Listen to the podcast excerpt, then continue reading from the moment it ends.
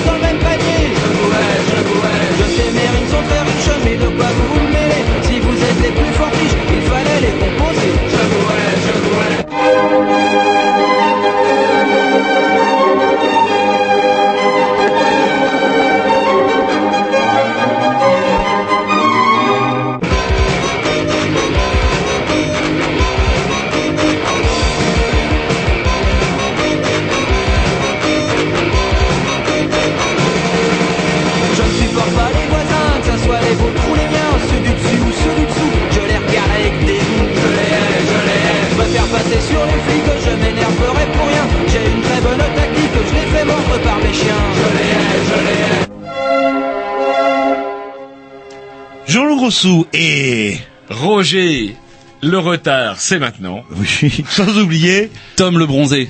Et... Et Grovitch. Grovitch euh, le fêlé, paraît-il. Le- ouais, le fêlé. Alors le fêlé quoi Le fêlé de la tête ou le fêlé de la côte? Un peu des deux. Il paraît que ça fait mal, ça, Ça, quand... ça fait super mal, donc je vais pas trop rigoler aujourd'hui. Oui, mais c'est pas intérêt. On C'est va... dommage alors qu'on avait un sujet drôle sur les enfants perdus d'Espagne. Ah, je pense que ça allait être marrant ça. Oui, oui, non, mais on le- le- oui, entre, enfin, vous en parlerez sûrement tout à l'heure, là, quelle tristesse. Le... Bref, vous écoutez les Green News si on est mercredi entre 20, euh, entre, c'est la, c'est la faute à, comme vous dites, à, Au mojo. C'est un peu l'esprit mojo en ce moment. Depuis le 6 bon, mai, là, est-ce pas que- depuis quelques semaines, le Est-ce mojo. que vous ne sentez pas un petit peu passer Non. le mojo Le mojo, c'est dire quoi? C'est, ah, ça va être pris dans plusieurs sens, la, la bénédiction ou la malédiction? Non, non, non, pas ni une bénédiction ni une malédiction, un espèce de concours de circonstances qui fait que vous avez ou pas le mojo. Le mojo, c'est quand tout s'imbrique un peu. Vous voyez ce que je veux dire Il peut être négatif. C'est-à-dire, nous, on peut dire qu'on a eu le Ouais, mojo. mais là, c'est plus le mojo. Pourquoi on a c'est plus 10 le minutes de retard. euh, Non, non, non, là, ça, c'est plus le mojo. Ça, c'est une sombre histoire de la On Sèvre. reste trop traîné au, bri- au briefing, et donc, du coup. Non mais euh, arrêtez de, arrive en vous avez beaucoup de mal euh, après le briefing à relasser vos lacets et c'est ça quoi, 10 minutes et encore vous avez encore foutu à l'envers là. là. Bref, on écoute les émission bourrée. Comme d'habitude. Allez, un petit morceau à la programmation opti histoire de histoire Ouais, d'écouter la une musique de John. programmation pointue, parce que bordel, il y en a marre. Non, ça va être un petit peu cool. Ça va vous plaire en ce moment. Attendez, ouais, avec ouais, Est-ce qu'il y a de la trompette. trompette Est-ce qu'il y a de la Oh, trompette je pense, ouais. On va voir. Je pense, c'est même Ah pas. mais ça on en reparlera parce que Euh, Monsieur non. Rock euh, Je savais que ça vous ferait plaisir cette. euh, Monsieur Rock, morceau ma- maximum 58 secondes, s'est transformé depuis le 6 Ouais, juin c'est ça. en Monsieur Trompette. Allez, je vous avais dit, le socialisme, c'est la trompette. Vous allez en manger pendant 5 ans. Non, Ça mais, s'intéresse euh, même à Dub Revolution maintenant. Il écoute un peu plus qu'avant. Oui, c'est vrai. bah, non, non, non, attendez. Je vous ai dit le, que le socialisme, c'est la trompette, c'est pas Dub Revolution, c'est encore autre chose, c'est encore un autre concept. euh. Mais bon. D'ailleurs, je crois pas que Dub Revolution ait voté socialiste. Jean-Louis, il a, il a pas changé, il va toujours à droite, à gauche. Dès qu'il y a un morceau intéressant, il est là, quel que soit le style. Allez, c'est parti, c'est Ouais, parti. mais là, c'est la programmation petit.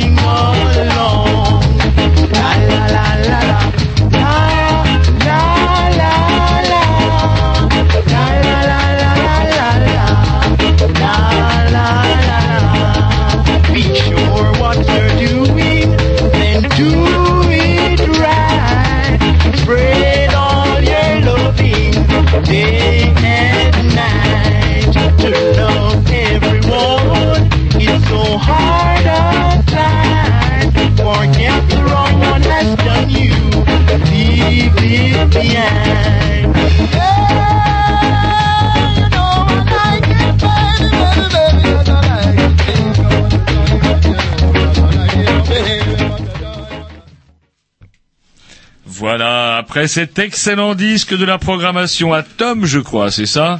C'est ça, c'était les Versatiles avec Children Get Ready. Qui nous rappelle que eh ben, Je suis attiré.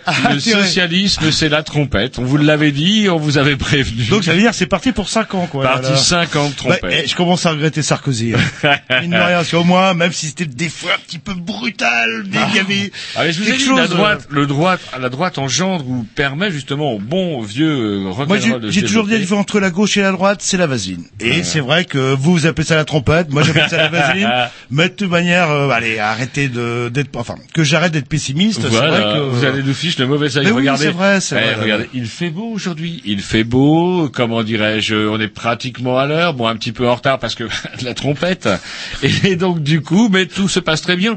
Et ce soir, nous recevrons Monsieur Johan Alper, Monsieur Johan Alper, qui travaille, euh, comment dirais-je, au centre Info Énergie du pays de Fougères et qui conseille tout à chacun sur le petit éolien. Alors justement, alors la nuance euh, entre le l'éolien industriel dont on a fait quand même quelques émissions pour contre peut-être faut voir etc.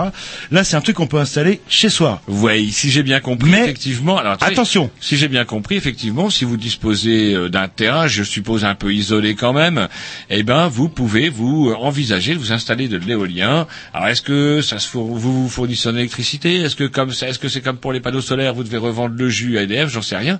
Et en plus, faut quand même savoir que on en est même aujourd'hui à vendre des, des, des éoliennes de Et Monsieur, comment dirais-je, euh, euh, comment dirais-je, notre invité, donc ce soir, nous en dira. euh, Un petit peu plus. un petit peu plus pour nous dire que bah, peut-être que dans le petit éolien, il y a aussi bah, des, des choses qui marchent pas. Et lui, son boulot, c'est de conseiller les gens. Ouais, à condition d'avoir un petit peu de place, mais on en parlera un petit peu tout à l'heure parce qu'ils ont fait ouais, une affiche, euh, je sais pas l'affiche, elle fiche la trouille, mais on en parlera un petit peu tout à l'heure et on lui en parlera, euh, je lui en parlerai personnellement. Un petit disque, Un puis, petit disque de euh, la prend programmation même. Jean-Loup. Alors du coup, rock'n'roll, la gauche est revenue. Vous, par contre, vous faites l'inverse. Quand Mm, c'est la forcément droite, vous mettez de la musique de salon de thé. Et quand c'est la gauche, vous mettez du punk metal. Pas forcément, je voir entre les deux. Là, je suis dubitatif. Entre parti. les deux, entre le punk metal et la musique de salon de thé, ça, laisse un, un- un large spectre. Non, mais si vous, je suis peut-être devenu un popeux, qui sait. Ah, pop- Il y en a qui disent des popistes.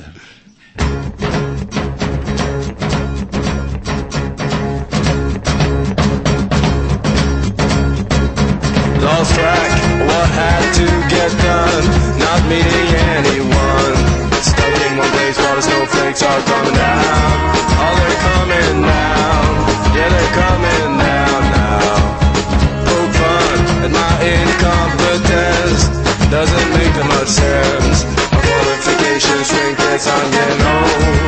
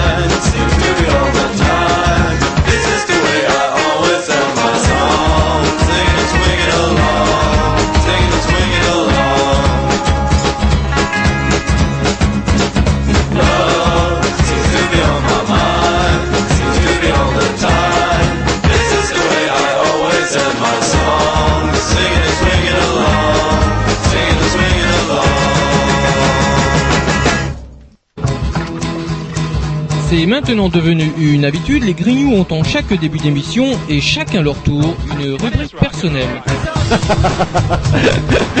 C'est ça en fait, tu vois le truc. C'est ça Philou, t'as tout compris, c'est un petit peu entre le clin d'œil, le coup de gueule du moment, mais aussi le détail de la vie trépidante d'un Grignou. C'est ça en fait, tu vois le truc. Maintenant, le problème va être de savoir qui a l'honneur d'ouvrir le micro aujourd'hui. Et ça, euh, c'est pas facile. Attendez, attends, attends, tu me laisses parler, tu me laisses Ah, parler. il est en train de me tirer par la violence, Ah, c'est ça vous faites. C'est ça en fait, tu vois le truc. Et oui, c'est ça la rubrique perso. Allez, rubrique à Colombo. À Roger Colombo, ouais, avec son fameux carnet, son Eh, célébrité carnet. déconner, là, regardez, Non, mais, tout euh, va bien, tout va bien, comment dirais-je? C'est quoi le truc que vous avez dans la main? Ça s'appelle un, un, Un rayon, crayon. un, un crayon, ouais. là, là. Un crayon. Ça sert à noter. petits, ça s'appelait un crayon. Moi aussi, j'en ai utilisé dans, dans le temps, là. là. Euh, eh ben moi, je Mais- vais vous dire, ça sert à noter des choses. Par exemple, on dit des choses dans les journaux. Par exemple, Christine Lagarde, Christine Lagarde qui a couiné sur les Grecs. Ouais, c'est excusé depuis d'ailleurs, en disant oui, mais bon, les Grecs ils commencent à payer leurs impôts avant de venir couiner, et j'ai plus pitié des petits enfants africains que des Grecs qui ne payent pas leurs impôts. Alors, Elle est peut-être pas fort tort à 100%. alors effectivement, elle n'a pas tort à 100% quand on sait que la loi, euh, la loi euh, chargée, la loi char- en Grèce chargée donc de modifier, de révolutionner, le, comment dirais-je, le système d'impôt euh, en Grèce est en panne depuis un an. Pourquoi? Parce que un, les armateurs à qui on a proposé de payer des impôts supplémentaires ont dit c'est pas grave, on va on va immatriculer nos bateaux aux Bahamas. C'est garanti. Voilà. dans la- Non, non, ça c'est. Non, mais dans- attendez, je- dans je- la constitution grecque, c'est dit que les armateurs. Oui, oui, mais on peut, une constitution, ça change en temps de crise aussi, parce que c'est bien joli d'un côté de réduire le salaire du le salaire minimum à 750 euros, et de l'autre laisser les armateurs faire des bénéfices indus sans qu'ils soient taxés de manière décente, c'est aussi un problème. Et Lagarde oubliait également de parler de l'Église, l'Église premier propriétaire foncier de Grèce, qui ne paye pas d'impôts au titre du fait que on donne déjà assez pour nos pauvres. On va quand même pas en plus Bah, là, payer ils vont- des ils- impôts. Ils vont donner encore plus. Pense. c'est pas vraiment l'image que j'ai du clergé grec, d'autant que le, le peu de fois où j'ai pu en côtoyer il y a, bah, il y a quelques années en vacances, comment sous leurs cieux gracieux et bleus, eh bien, euh, on voyait un espèce de pop euh, très clean avec une putain de berline avec des sièges en cuir et comme euh, m'a fait dire, mon- comme m'a fait remarquer mon gamin à l'époque qui m'avait fait rire, waouh, regarde, il a une plaque d'immatriculation en or. Alors je sais pas si elle était en or, mais l'entourage de la plaque d'immatriculation de ce super pop était effectivement doré. Par contre, il y a Alors, il y a bah, des peut-être bien aussi. Attendez, je termine avec Oui, non, ça. mais parce que je, voulais Je termine sur la avec ça avec Christine Lagarde, donc euh, qui dit que bah, ça serait bien que les Grecs payent leurs impôts en oubliant donc les armateurs, le clergé comme orthodoxe, etc. et pas mal de riches au passage. Et en oubliant aussi qu'elle-même au rang, euh, au titre du fait qu'elle soit reconnue comme fonctionnaire internationale, dotée d'un salaire de supérieur à 20 000 euros par mois, eh bien, est dispensée d'impôts sur le revenu. C'est ça, c'est le statut. Alors, T'es sûr que Madame Lagarde nous entendra jamais gagne dire ça Elle gagne plus de 20 000 euros par mois et elle est, Elle est quoi dispensée quoi sa d'impôts. fonction Elle est bah, présidente du FMI, donc à ce titre, elle ne paye pas. Elle est fonctionnaire Elle- internationale. Elle appelle ça une fonctionnaire internationale. Attendez, Non, mais je comment- sais pas combien Non, il y en je- a de fonctionnaires internationaux, mais en attendant, et je termine, puisque Oui, c'est quand même non, ma rubrique, après, alors, il est gentil, il me laisse ma Oui, rubrique, bah. et puis après, ouais, attendez, je termine et puis je vous Oui, laisse la parole. C'est que cette dame-là, cette brave dame, qui ne paye pas un putain de sous d'impôt, qui habite dans un appart, euh, dans, je crois, dans le coin de Manhattan, avec, euh, il lui faut un local pour faire euh, sa gym. Imaginez, entre deux plans sociaux, enfin, deux plans de rigueur imposés aux pays pauvres, bah, il faut effectivement faire du stretching et du bouging pour effectivement s'é- s'évacuer toutes les saloperies qu'on peut proférer dans une journée, et notoirement donner euh, des leçons de morale quand on paye pas un sou d'impôt et qu'en plus on est président du FMI, ça nous ferait presque regretter le violeur en série qu'on avait auparavant. Lequel? Ah oui, là, j'étais plus. Le je- fameux le- DSK. Non, et du coup, euh, vous voyez, je sais plus ce que je voulais dire Ah, avec. voilà. Mais non, mais vous avez une manière de. le- non, mais de- c'était rubrique. Maintenant, vous parliez de commander grec. Oui, non, mais justement, parce que certains se disent, la Grèce est en, en- en crise. Est-ce qu'à votre avis, ça vaut le coup d'aller en vacances là-bas?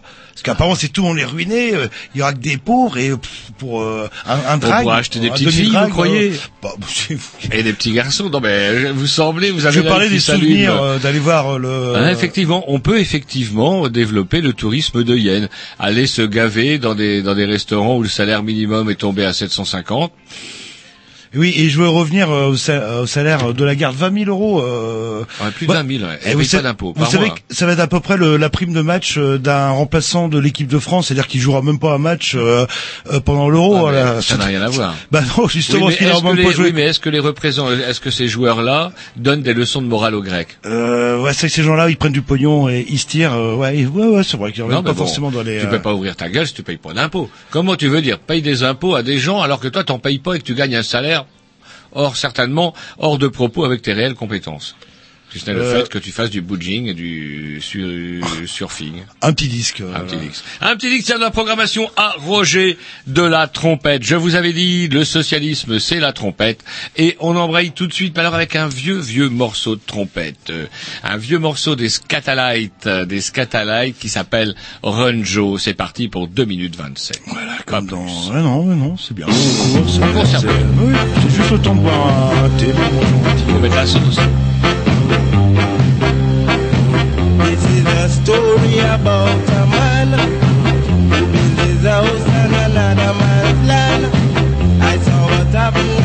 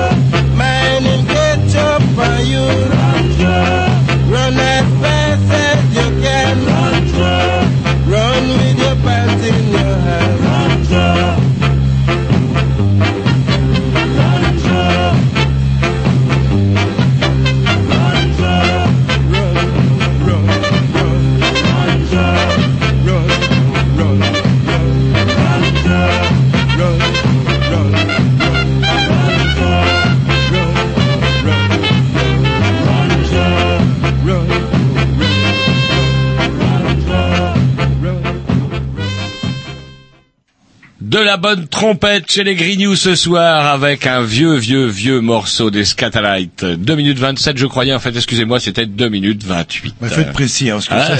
ça- lui, c'est à l'époque où euh, il sortait des 45 tours. Donc Ah il y ouais, avait un mais c'est format vieux, vous avez vu ce son, ce souffle, on a l'impression de voir bouger des moustiques des tropiques au moment où ils les jouaient dans leur euh, vieux cul de bafos de bistrot pourri. Sans déconner, c'est énorme. C'était un vieux, vieux morceau extrait d'une excellente compilation, voilà. Que j'ai extrait, mais ça c'est bien simple, ça faisait bien 10 ans que j'avais pas mis un morceau de ska. Oui, non, ouais, c'est ce qui fiche la trouille, hein, ça va, ça va pas être gay, là, dans les, mais bon. Allez, attendez, vous voulez que je vous repasse le morceau d'accordéon qu'Hollande a passé le jour où il a été élu Oui, mais bon, il y avait un C'est autre, pire. il y en avait un autre, euh, Giscard d'Estaing qui jouait de l'accordéon Ah, aussi, c'est une vous- ressucée de le, il jouait mieux, je crois, en plus. Oui, mais euh, là, c'est de la trompette. Alors, euh, bah, c'est toujours à vous, Roger. Voilà, Qu'est-ce qui vous alors, a, euh, je- Ou un truc, euh, c'était pas le genre euh, d'habitude chez Arte, on fait souvent dans la soirée, on va tous mourir. Là, c'était pas dans la soirée, on va tous mourir, c'est dans la soirée, il y a des sacrés beaux enculés sur terre. Une un truc un peu bizarre. Ah bon? Ouais, oui, c'est bon? Vrai. Ah bon, bah, Ah dans bon? tous les domaines, il y en a partout dans tous les domaines, mon bon Jean-Loup. Or, par exemple, des Histoire de fou. En 1987, un couple d'Espagnols apprend que le, cimetière dans lequel ils avaient enterré leur enfant qui était mort à la naissance, donc euh, euh, oh 1980, il était mort, je crois, 17 ans plus tôt.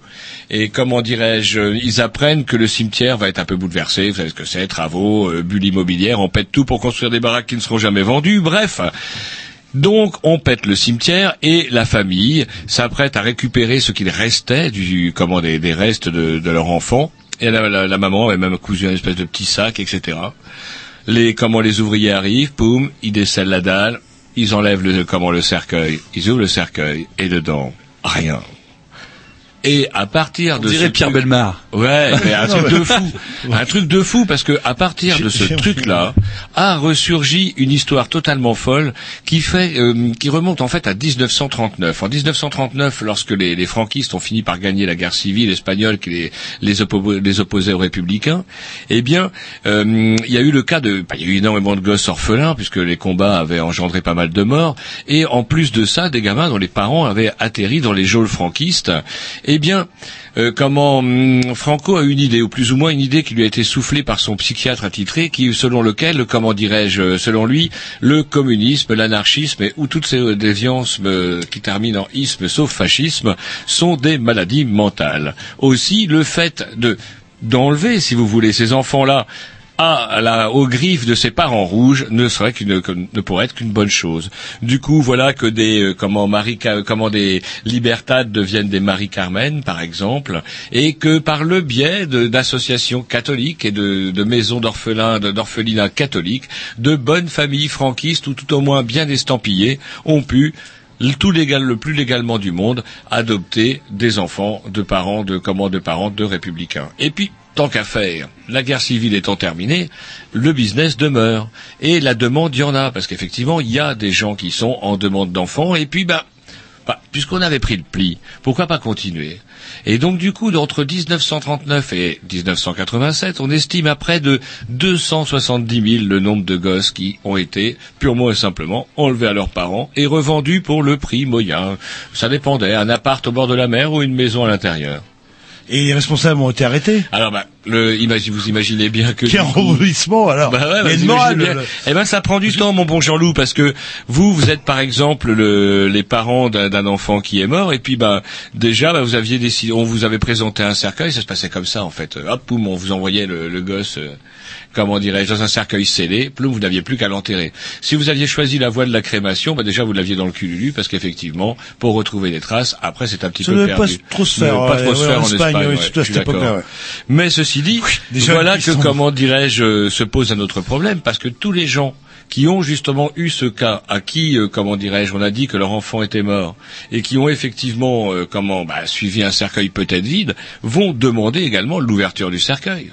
C'est un droit légitime pour la période, avec le risque de trouver un cercueil plein. Et là, c'est double bingo. Après l'espoir, le désespoir. C'est marrant. Mais quand on voit ça, avec la complicité en plus des, bonnes sœurs euh, espagnoles, toutes bien, toutes bonnes, bien catholiques, et près de la morale et sans doute plus près de Dieu, mais duquel je ne sais pas, mais pas du mien, c'est sûr. Mais bon, les Australiens l'ont fait en masse aussi. euh, Il y a pas si longtemps que ça, quoi. Y a. non mais c'est marrant, le- euh, Jean-Loup vous dites ça, mais le fait que les Australiens l'aient fait, les Papous auraient pu le faire, les Français aussi dans un autre cadre, ne justifie en rien le fait que les Espagnols aient pu le faire. Vous aimez pas trop les Espagnols, Non, vous, apparemment. là, là. rien à Eux, voir avec tout le monde le faire, mais pas les Espagnols. Mais non, mais compris. si les Espagnols, comment Même, même les franquistes. Non, mais tout- comment euh, dirais-je, ça n'excuse rien. Ça n'excuse rien. Ils l'ont fait, point. Mais qui? Eh ben voilà, on est en train de le savoir et c'est assez énorme. Et vous devriez vous pencher sur les bonnes soirées d'Arte, mon ami. Tout est, tout est- on va tous mourir ou alors ce n'est pas bien gay. gay. Ouais, ouais, non, on va non, mais non, je, je, non, c'est- ça c'est Vous avez tort, j'ai converti Tom. Tom, c'est pas mal. non, on s'est convertis tous les deux. Voilà. On a, on a recommencé à regarder en même temps. Allez, un petit morceau de rock'n'roll, ça va vous changer un petit peu normalement. Non, non, c'est la programmation. Ah, si, la programmation Agrovitch. Ah, Yes. bah, Alors là, Bon, un Agrovitch. petit morceau de bougé un rock'n'roll, petit peu plus. C'est quoi? Farterton. Ça va, ouais, bon, voilà. Ah bah on verra bien. C'est c'est vachement de la trompette La- aussi. C'est la gauche, c'est la gauche. putain, ça me fait chier déjà la gauche, ça fait un mois euh, qu'ils sont là déjà. Cinq putain. ans. Cinq ans. Avec Sarko, au moins, putain, les guitares cinglaient. euh, là, mais Ah, là, c'est euh, lui qui nous dit ça après nous avoir mis du mou pendant Eh, Je regrette de ans. pas inventer Sarko sans déconner. Eh ben là, voilà. C'est pour euh, sur un temps en guitare, vous auriez pu nous continuer à nous mettre de la musique. Il y a que de la trompette, vous allez voir. Que de la Ah, trompette, que de la trompette. Le seul truc qui peut me sauver, c'est une cohabitation. Peut-être, peut-être, peut-être. peut-être. ah, la cohabitation peut vous sauver.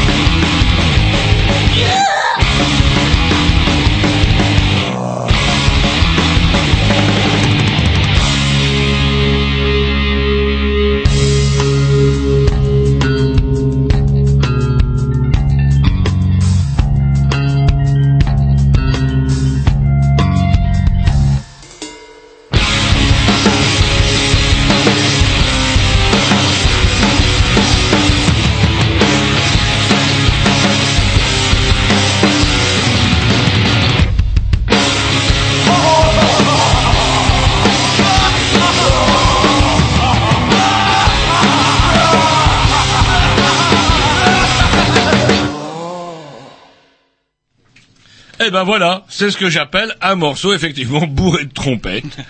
Euh, Il y a peut-être un arrière-plan que je n'ai pas bien Il y avait saisi au une niveau de la petite guitare électrique mais- dans le fond, mais on l'entend à peine. Oui, derrière les cuivres, il y avait au moins 12-13 cuivres qui, euh, qui balancent un peu tout là. Ouais, juste un, un petit mot là. Vous savez qu'est-ce qui s'est passé ce week-end au Stade Rennais euh, Ah pendant oui, le il week-end faut de en la, parler. De, de la Pentecôte Parce que ça va, c'est des chrétiens, on peut critiquer. Ce seraient des musulmans. Alors putain, on a, alors les juifs, je vous parle pas. La radio elle serait fermée direct. Donc quand c'est des chrétiens, on peut dire du mal. euh, oui, le 23 000 personnes euh, au Stade Rennais pour fêter la Pentecôte, la Pentecôte. Et c'est quoi déjà la Pentecôte, Roger euh Ah là, vous- à chaque fois, vous me le Oui, demandez. parce que mal, les l'oublie. L'ascension, je sais. Oui, ce c'est quand il monte. Voilà. C'est quand il monte. Et la Pentecôte, ça doit être un truc, un retour d'ascension, genre, euh, par exemple, vous, vous devez connaître ça, vous. Un qui- monte. couche, mais Voilà, euh, non, version vous qui picolez quoi. énormément le week-end. Moi, j'ai arrêté parce que sinon je serais pente. mort, mais. Comme une côte. Ouais. Monte Non, aussi. Pentecôte, c'est-à-dire que Jean-Loup, il a fait la fête avec ses potes pour le jeudi d'ascension. Et C'est normal, c'est ils la remettent ça le vendredi parce que soit il reste du punch, soit il reste une vieille sangria, soit de toute façon il y a bien un putain de prétexte qui fait que tu vas picoler jusqu'à 6 heures du matin, Jean-Loup. Non mais 23 000 personnes quand même au Stade Rennais pour la Pentecôte alors que euh, je suis baptisé merde euh, normalement je devrais savoir ce pas que c'est prévenu. on va pas dire ce que c'était la Pentecôte Ah, attendez, vous êtes en train de avec dire un, un que- flash mob euh, Flash mob. mob c'est comme ça qu'on dit heureusement vous êtes là quoi vous êtes euh, finalement vous faites le le traditionnel etc quoi vous êtes assez branché euh, le- C'est pas que je suis branché, je me renseigne. alors c'est quoi un flash Un mob flash mob, c'est un espèce de happening. Dans le temps, on appelait ça des happenings. oui c'est vrai voilà le- des ouais ou des ou des landis à notre époque Ah, Non, des happenings, c'est autre chose. ça les plus vieux euh, le- Alors vous, allez-y, votre définition du flash mob. Bah, c'est comme un Andy pour les ceux qui ont notre âge, qui doivent savoir ce que c'est. Vous savez qu'on nous réunissait tous en chaque école préparait des mouvements à faire. Ils réunissaient euh, des, on était des centaines avec des hop à faire euh, des- un petit peu. Bah, c'est un happening ou un flash mob. Et donc, euh, il y a eu un concert avec un groupe catho qui s'appelle Glorious. Glorious. Mais non, Bon. bah, attendez, non, on a le droit, on a le droit, on peut rigoler. Mais bon, on peut rigoler de Glorious. Glorious. Si- bon. si- alors, alors, par contre, ça marche du feu de Dieu. 23 000 euh, comment ouais, ouais, ouais, pour une fête qu'on sait même pas ce que c'est. Vous êtes baptisé, vous, Tom? Oui, malheureusement. Alors, c'est quoi la Pentecôte? Bah, je vous dis, euh, il y a une pente. Et euh, donc quand il est en haut, il redescend la côte. J'en sais rien le Grovitch, vous avez euh, 30 secondes pour nous trouver euh, via internet qu'est-ce que c'est que la Pentecôte euh, pour qu'on sache quoi. Et euh, donc oui, c'était sur un morceau de, de Glorious euh, et c'est marrant. Et puis c'est vrai qu'on essaye, ça a l'air d'être un cercle assez fermé parce que on peut vous le dire, ça fait quelques semaines qu'on essaye d'approcher un petit peu ces gens-là pour savoir euh, qui c'est, parce que pour moi c'est un profond mystère quoi. Surtout à propos du Holy Fest. Voilà. On a essayé, on a été, on s'est promené, le museau propre un peu sur leur site, et puis on a essayé de voir euh, s'il y avait moyen de les contacter, puis on n'arrive pas. Alors du coup, Jean-Loup en tire une espèce d'irritation. Et moi, qui serais peut-être le plus versé dans l'anticatholicisme primaire, pour en avoir gobé certainement plus que vous, mon bon Jean-Loup, euh, commencez-vous? Je sens le plus remonter. Attendez, ils vont peut-être nous écrire. Oui, nous parce qu'on a euh, envoyé un mail pour, euh, pour les. mais bon, peut-être que Canal B, c'est comme euh, ca- Canal 999. Euh, euh, on verra bien. Alors, Grovitch, la Pentecôte, parce qu'il y a la Pentecôte juive aussi, si je dis pas de conneries aussi. Ce qui va nous compliquer les choses. Est-ce que vous êtes baptisé juive, Euh, je crois que ouais, j'étais baptisé. Ouais, je crois que ouais, on n'avait pas le choix à l'époque. c'est- un truc sacré, raconte, là. Vous êtes chrétien à vie, là, Ah, normalement. ouais, ah merde, c'est mort alors du coup. Ah ouais, bah bon, moi j'irai peut-être pas en enfer. Alors, la Pentecôte, vous nous faire une petite synthèse euh, Alors du coup, euh, c'est juste pour commémorer 50 ans, à, 50 jours, 50 jours après Pâques en fait. C'est un, Eh ben voilà. là, il commémore euh, le venue de Saint-Esprit. Glorious le- Non, non, c'est non, c'est les, les chrétiens qui voilà, qui sont censés euh, fêter les 50 jours après Pâques. La, la- c'était la venue du, du alors, je sais pas trop. Voilà. Et vous, vous êtes pas baptisé, ça c'est clair. Donc, Oh, bah, c'est bien bah. ce que je dis, c'est un Il y, putain a trop, de il y a retour. trop de vins de messe en fait. C'est le retour, en fait. C'est un putain de retour. Moi, je pensais que c'était un retour d'ascension, mais en fait, c'est un retour de Pâques. Voilà. Bref. un petit En tout cas, moi, ça me trouve le cul que 23 000 personnes. Alors, c'est si bien que ça. Alors, le, c'était à le- l'esplanade le- Charles de le- Gaulle, le hein. C'est pas mal. Bah, alors, écoutez, peut-être que Holyfest, euh, euh, s'il y a des gens qui y participent, on est demandeurs pour une fois. Euh, euh, qui vous êtes Qui vous êtes euh, le- Et c'est vrai, j'ai entendu un peu du rock chrétien. C'est vrai que dès qu'on enlève les paroles, euh, bah, musicalement, ça tient la route. c'est ça qui, bah, heureusement. Ce qui me fait peur chez Jean-Loup, c'est qu'il se convertit assez vite. À chaque fois qu'on a un nouvel invité, poum, il se converti. Vous êtes déjà converti au bouddhisme, la ré- comment dirais-je, au, au derviche tourneur. Je me rappelle, on avait fait une émission avec le derviche tourneur. Vous tourniez, vous tourniez comme un fou dans votre appartement. C'est assez fou. Non, non, il faut arrêter de faire des transferts, Jean-Louis. Par contre, les massages cosmiques, Le jour pas. où vous boirez du rouge dans une vierge euh, en plastique, euh, moi je l'ai fait, moi, monsieur. Moi aussi, je je l'ai fait, monsieur. Oui, mais vous n'êtes jamais remis, apparemment. Ouais. Allez, un petit dix ouais, parce puis qu'il y en a marre. Un dix à programmation à Jean-Loup, si je dis pas de bêtises. Ouais, un peu de rock'n'roll, un petit peu de garage. euh, Je sais pas pour Ouais. moi le. Il a la vraiment gauche, fallu que les socialistes reviennent pour que vous remettiez du rock. pour Ça, moi, la, ouais, la gauche et le garage. euh, Je sais pas pourquoi. C'est parti. Ça fait un équilibre avec la trompette. C'est parti.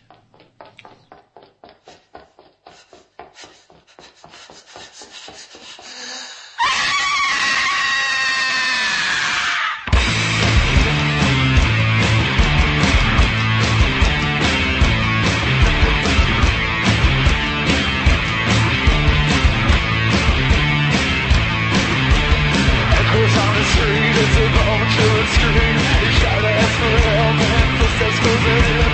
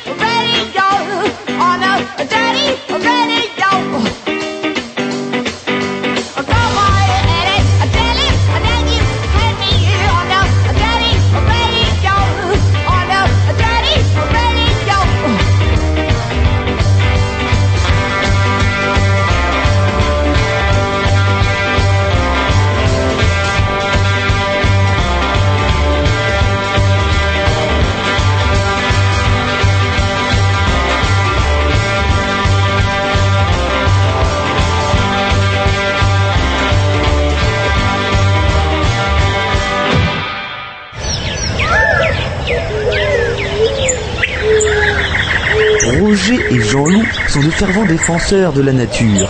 Aussi entendrez-vous souvent Jean-Loup dire à des écolos Heureusement qu'il y a des gens comme vous et entendre Roger acquiescer d'un traditionnel Ah ouais. C'est la rubrique Et si on parlait d'écologie? Voilà, allô, allô? Oui, bonjour. Ah, je ne vous entends pas. Alors je ne sais pas, Jean-Loup, vous qui êtes moins sourd que moi, est-ce que vous entendez quelque chose? Allô? Oui, on vous entend un petit peu. Enfin, je vous entends un tout petit peu. Oui, bonjour. Oui, voilà, ça, ça va un petit peu mieux. Ouais, est-ce que vous pouvez encore hausser le son encore un petit peu, mon bon vieux Tom, ou quoi, non? Je suis en train, je suis en train. Ouais, parce que normalement, nous sommes en communication avec monsieur Johan Alper. Bonsoir. Bonsoir. Ouais, je vous entends. Et du coup, comment, hum, si on se permet de vous embêter, alors en plus de ça, on vous oblige à revenir au boulot parce que vous n'avez pas de téléphone fixe chez vous, vous avez accepté gentiment de repartir au boulot euh, pour, euh, comment dirais-je, euh, pouvoir, comment, qu'on puisse parler, hum, comment, de façon technique satisfaisante, on va dire, de votre travail, votre travail qui est donc de conseiller, alors Jean-Loup et moi on voyait ça un petit peu comme un côté un petit peu géo trouve tout, mais donc conseiller les gens qui décident de s'installer une éolienne à demeure. Est-ce que c'est ça? Euh, oui, on va dire que je suis conseiller en fait euh, espace info énergie, donc je suis là pour apporter euh, tout ce qui va être renseignement sur les énergies renouvelables, sur la maîtrise de l'énergie au niveau du particulier. Donc c'est un service public euh, ouvert à tous hein, afin de trouver, on va dire, un, renseignement neutre et gratuit euh, pour faire les bons choix derrière. Euh, Et c'est un truc un petit peu original, ça, comment dirais-je? Il y a beaucoup de gens qui travaillent comme vous dans ce domaine-là. Alors au niveau national, on doit être entre 450 et 500 conseillers, sur le, donc sur le niveau de la, na- national. Et au niveau régional, on est un petit peu plus de 15 conseillers. Il y a 15 structures qui, euh, justement, afin d'être euh, au plus proche, on va dire, du particulier pour euh, le renseigner vraiment au niveau d'un point de vue local également. Quoi. Hein. Alors c'est né, de, c'est né de quoi Comment dirais-je C'est un truc dont on n'avait jamais entendu parler avec le camarade Jean-Loup. C'est né de quoi cette volonté de- d'aider les gens comme ça là-dessus? En fait, c'est euh, donc là les, les financeurs qui apportent ce service-là, donc c'est l'ADEME et la région au niveau donc Ah oui, de l'agence pour euh, la, la maîtrise de l'énergie, c'est ça l'ADEME Tout à fait, oui, c'est ça.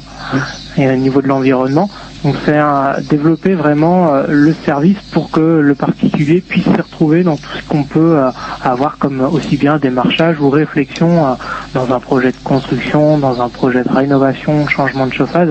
Il y a tellement de choses qui se disent, c'est essayer enfin d'avoir un, un service qui va pouvoir apporter d'une façon neutre. C'est vraiment l'aspect hyper important de notre service. Et voilà, on n'a rien à vendre, donc du coup, on peut donner toutes les informations afin que le particulier puisse faire son choix derrière. Quoi. Alors, vous dépendez de qui Alors du coup, qui est votre employeur?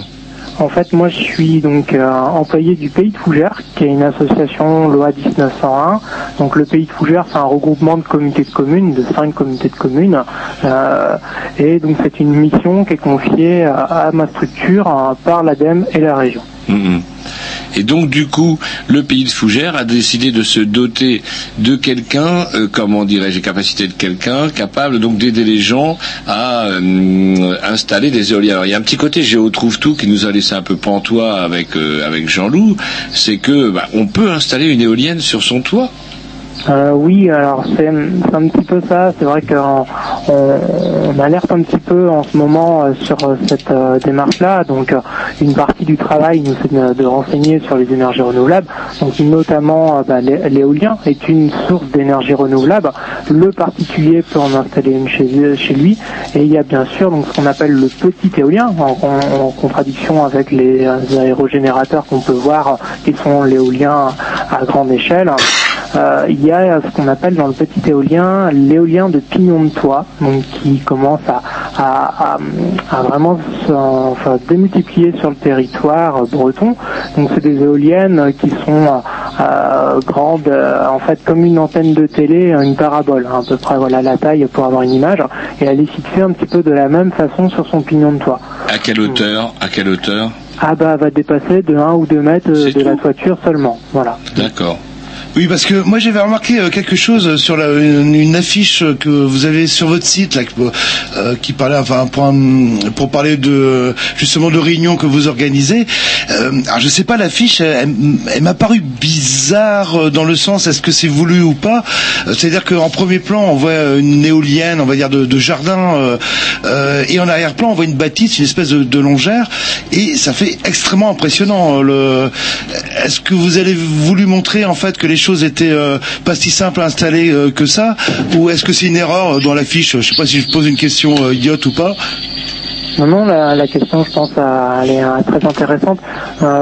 Non, ce qu'on a surtout voulu montrer, c'est que euh, quand on parle d'éoliennes, il y a beaucoup de précautions à prendre en amont, il y a beaucoup d'interrogations, euh, de, de questions, notamment sur le site, sur le type d'éolienne, qu'est-ce qu'on veut faire avec, hein, qu'il faut euh, euh, écrire ou euh, vraiment apporter la réponse avant de passer à l'acte et pas dire je vais mettre une éolienne et puis je vais devenir autonome énergétiquement, ça va produire combien? Voilà, il y a beaucoup plus d'interrogations que cela à, faire. Et euh, c'est vrai que bon, la photo qui pouvait être sur euh, justement le flyer d'une journée d'information qu'on a fait donc au mois de mai euh, pour euh, donner un petit peu tout un, on va dire, les, euh, aiguiller les moulins de chacun sur ce domaine-là. Euh, était vraiment faite, on va dire, le, le bâtiment est vraiment loin de l'éolienne, donc ça montre déjà qu'il y a une réflexion sur cet aspect-là, et l'éolienne est, est fixée à 12 mètres de hauteur. Voilà, en premier plan, donc c'est voulu en fait pour montrer, attendez, euh, une mettre une éolienne dans son jardin, ça peut être assez conséquent. Euh, oui, il y a vraiment des interrogations. En fait, Mais ça a marché là, parce que moi, du coup, euh, c'est ce qui m'a interpellé euh, tout de suite euh, en voyant cette fameuse éolienne avec des hauts bancs euh, qui prennent une superficie assez impressionnante, quoi. Le, enfin donc bref, euh, donc c'était voulu, quoi. Oui, oui, alors voilà, c'est surtout, en fait, l'idée, c'est euh, euh, c'est vraiment de d'importer des interrogations avant de, de passer à l'acte sans avoir réfléchi plus longuement, on va dire. Par rapport à, euh, c'est surtout euh, cette journée-là, je l'ai organisée en fait suite à euh, un démarchage, on va dire un petit peu abusif euh, actuellement de, de quelques sociétés qui vendent l'éolien de pignon de toit et qui ont un discours commercial qui est totalement erroné hein, et faux et irréaliste dans, par, par la suite. Donc l'idée c'est d'informer au maximum parce que bah, sur ce sujet-là, malheureusement, il y a très très peu de personnes qui ont quelques connaissances et, euh, et les personnes comme euh, par exemple même les conseillers, on s'est aperçu qu'on avait très très peu de questions. On avait une à deux questions par an euh, par conseiller à l'échelle régionale. Et là, pour vous donner une ordre d'i- d'i- d'idée, c'est 3, 4, 5 questions semaine sur ce sujet-là que j'ai au quotidien, enfin en- toutes les semaines quoi Ah, c'est pas mal quand même. Ça commence à, à montrer un petit peu justement que euh, le fait que le particulier soit démarché, euh, il se pose la question. L'éolien fait un peu rêver. Hein, on a tous eu des moulins avant. On a Ouais, puis euh, c'est- il y a un voilà. petit côté, Géo trouve tout dans l'affaire. On peut fabriquer son électrac euh, pour soi, c'est génial. Oui, ou la petite maison dans la prairie, hein. c'est là où je vois les éoliennes. Non, non, mais vous n'êtes pas forcé de mettre de vilaine robe et puis d'habiller votre bonne femme avec du village. Si, si qu'on fait de l'éolien, Ah, c'est non, obligatoire. nom de Dieu. Et les chiottes sèches, est-ce qu'elles sont obligatoires avec l'éolien? Non, ça n'a rien à voir. Et, écoutez, on va vous proposer une petite euh, pause musicale, puis on continue parce qu'on a plein, plein, plein, plein de questions à vous poser. Jean-Loup est intéressé par le petit, le petit éolien. À tout de suite. À tout de suite.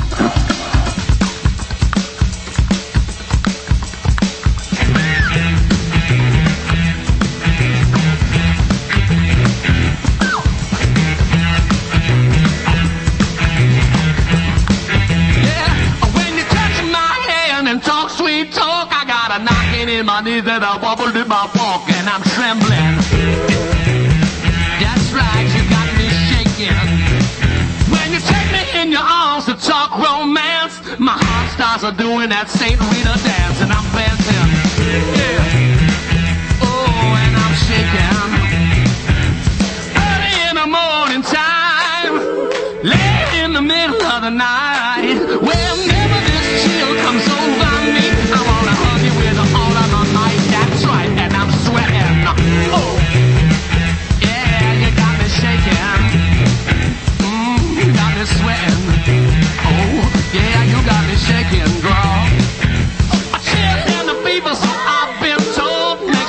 spin around and your feet run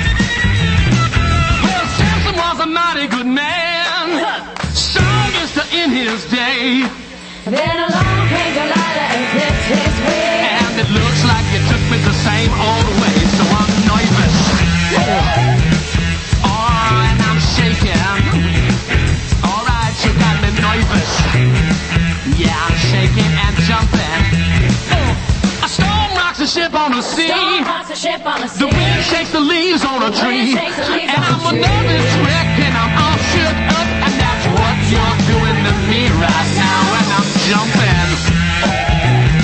That's right, you got me shaking. Oh, I'm jumping.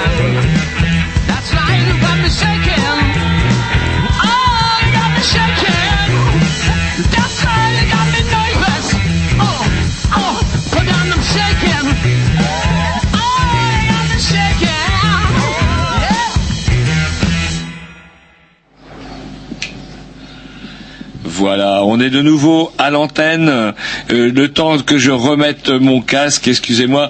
Donc nous sommes toujours en compagnie de, Johan et nous sommes toujours en train de parler du, du- du petit petit éolien, c'est bien ça? Oui. Oui, voilà, monsieur Alper. Donc du coup, et euh, donc on a tout plein, plein, plein de questions. Alors justement, donc vous dites qu'apparemment il y aurait eu, euh, quand on s'est quitté tout à l'heure avant ce morceau de musique, euh, qu'il y aurait eu une, un petit peu une campagne de démarchage de la part de certaines sociétés qui ont amené pas mal de, consommateurs à, s'interroger et à vous contacter. C'est-à-dire qu'on leur a vendu ça comment Qu'est-ce qu'on leur vendait?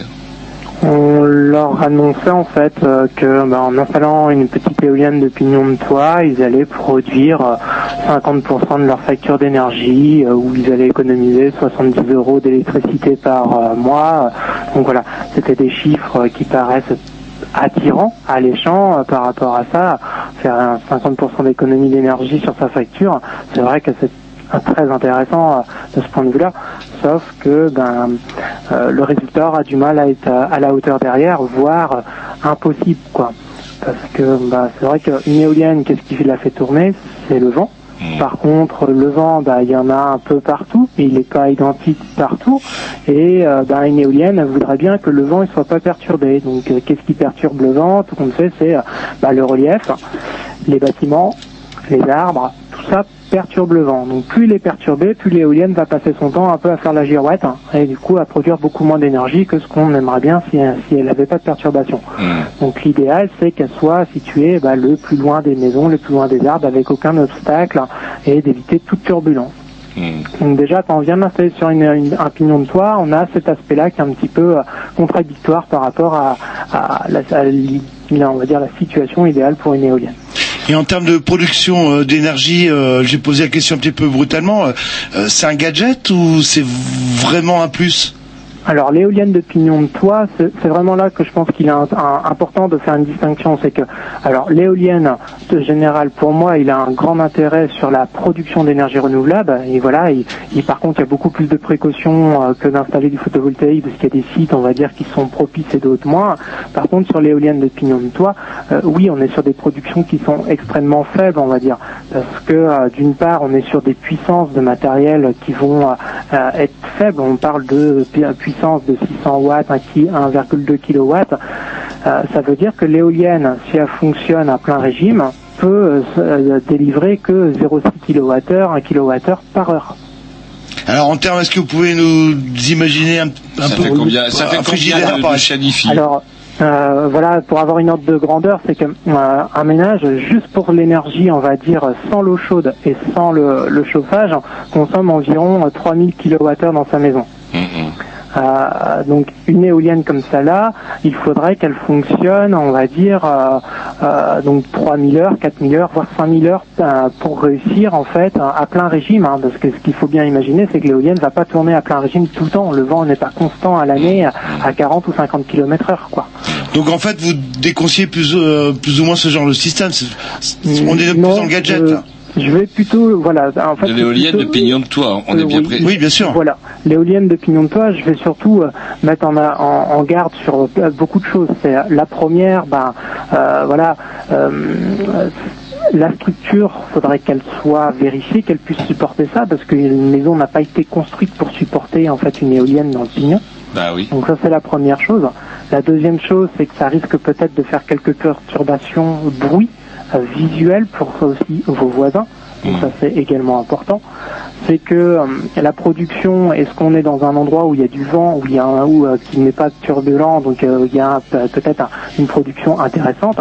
Et ce qu'il faut savoir, c'est que l'éolien, donc on auto, on- ça va être auto-consommé l'énergie. Euh, parce qu'en fait, d'un point de vue euh, revente aujourd'hui, on n'est pas sur la même euh, chose que le photovoltaïque. Le prix de rachat n'est pas intéressant. Ouais, c'est une question que je voulais vous poser justement quand on fabrique de, de- du jus avec une éolienne. Est-ce que c'est avec comme avec les panneaux, euh, avec l'EDF qui vous rachète votre jus?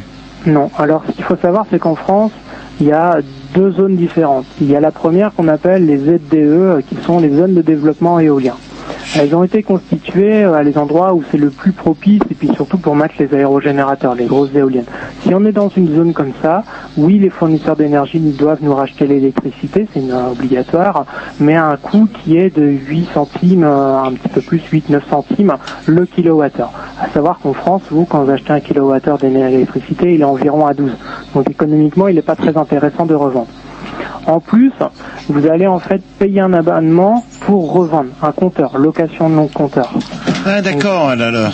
Donc du coup, si vous vendez pas assez d'énergie, tout comme ça, ça vous coûte plus cher de la revendre que, de- que si vous l'avez Mais c'est- obligatoire alors du coup de comment euh, si on est dans une fameuse euh, ZDE euh, de, de revendre son jus à. EDF Non du tout, c'est plutôt le fournisseur qui est obligé. C'est pas vous qui êtes obligé, qui êtes obligé. Vous pouvez euh, autoconsommer. Donc, Vous avez, une- ouais, vous avez plutôt une- intérêt à autoconsommer du coup. L'idée c'est ça et de revendre le surplus. Mais c'est pareil, bah, tout moins on en vendra, moins ça nous rapportera et du coup le différentiel entre l'allocation et euh, ce qu'on revend, euh, il faut bien voir si dans c'est économiquement intéressant.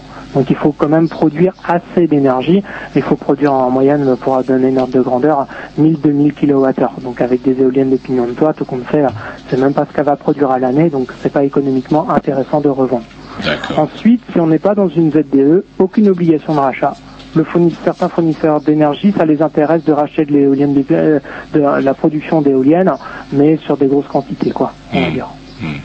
Donc alors, pour résumer en fait euh, le ce que j'appelle enfin l'éolien euh, l'éolien de pignon de toit, c'est pas très rentable en fait, Ouais, faut s'en c'est méfier. pas tip top apparemment. Et là vous venez euh, de d'écrouler les espoirs de Roger, c'est vrai ça fait Non, non, parce que monsieur nous parle bien de l'éolien de pignon de toit. Oui, on est d'accord, mais c'est vrai que quand on Ah, est voilà. en ville, par exemple, c'est ce qui conviendrait le mieux. On peut, on peut pas mettre. euh, Quand on est dans un quartier où on a la maison la plus haute ou parmi les plus hautes, on aurait pu envisager de mettre de l'éolien de pignon de toit. Après, moi, ce que hum, la réflexion qui est hyper importante, en fait, c'est euh, avant de produire de l'énergie, il faut apprendre à en consommer moins. Je pense que la meilleure des démarches, ce sera ça là, c'est dans un premier temps, on voit, on voit la consommation qu'on a, on fait un bilan de ce qu'on consomme. Donc là, c'est une, une- une mission que nous on joue, euh, conseiller Espace Info Énergie, c'est euh, d'apprendre aux gens à lire la facture, de savoir combien, euh, c'est au-delà de voir combien ils payent, c'est de voir combien ils consomment de kilowattheures. Ensuite, on travaille pour voir comment on peut diminuer. La meilleure énergie sera toujours celle-là, celle qu'on n'a pas besoin de produire. Donc il y a plein de façons de le faire. Il y a tout ce qui va être éco-geste au quotidien, que du coup même un locataire peut mettre en application. Euh, quand on est propriétaire, on peut également intervenir bah, sur l'isolation de la maison. Donc c'est vraiment une démarche sur les systèmes de régulation. Après, on peut améliorer les appareils pour qu'ils aient des rendements beaucoup plus Même si c'est ballot, parce que apparemment, malgré les grenelles, le gouvernement, enfin l'ancien gouvernement, a une politique un peu contradictoire. Il a baissé les aides sur l'isolation, voire supprimé. Il a, euh, il a, comment dirais-je, il a flingué le photovoltaïque, en, comment dirais-je, euh, en baissant le, le coût d'achat. Il n'y a pas alors, eu aussi euh, un espèce, euh, ces cinq dernières années, un, un recul aussi qui n'a pas permis le, le développement de ce genre d'énergie. Je prendrai des précautions en parlant de ça dans un premier temps, c'est que euh, les aides financières sont pas toujours un atout pour payer moins cher, c'est-à-dire qu'elles vont pas forcément dans la bonne poche. Non, mais pour développer, par contre, pour développer un secteur qui n'existait pas avant. Tant qu'à faire des cadeaux aux riches, pourquoi la droite n'a pas euh, comment dirais-je, les, les exemptions, enfin les, les remises fiscales sur les travaux d'isolation, etc. Alors ils sont pas, ils sont pas, ils existent toujours. Hein, c'est-à-dire que tout ce qui est crédit d'impôt développement durable, éco-prato zéro, il y en a même d'autres qui existent. Euh, donnez l'exemple du photovoltaïque. Il y a les kits qui sont vendus à l'échelle du particulier. euh, il y a euh, un an, deux ans, on le payait 24 000 euh, euros le 3 kW crête, 18 000 euros. Voilà l'ordre de grandeur. Là-dessus, vous aviez entre euh, 25 et 50% de crédit d'impôt selon l'année où vous avez fait les travaux. Aujourd'hui, on touche plus que 10% sur le crédit d'impôt. Sauf que le même kit, aujourd'hui sur le marché, vaut entre 10 et 13 000 euros. Donc du coup, Donc, euh, du coup, on a un investissement qui est beaucoup moins lourd, même si on a moins d'aide, tout compte fait, on paye pas plus cher. Le prix de rachat du photovoltaïque, il est en train de baisser. Mais c'est pareil, comme on a payé beaucoup moins cher notre installation, le retour sur investissement, il n'est pas hum, beaucoup moins bon qu'auparavant. Il est on plus est rapide. sur l'ordre d'une dizaine d'années. Et c'est pareil, quand vous faites un investissement, trouver 10 000 euros, c'est toujours plus facile que de trouver 20. Ah. Donc s'il fallait emprunter auprès de la banque, il faut aussi prendre ça dans le compte de l'investissement. C'est pareil, le matériel il s'améliore au fur et à mesure des années.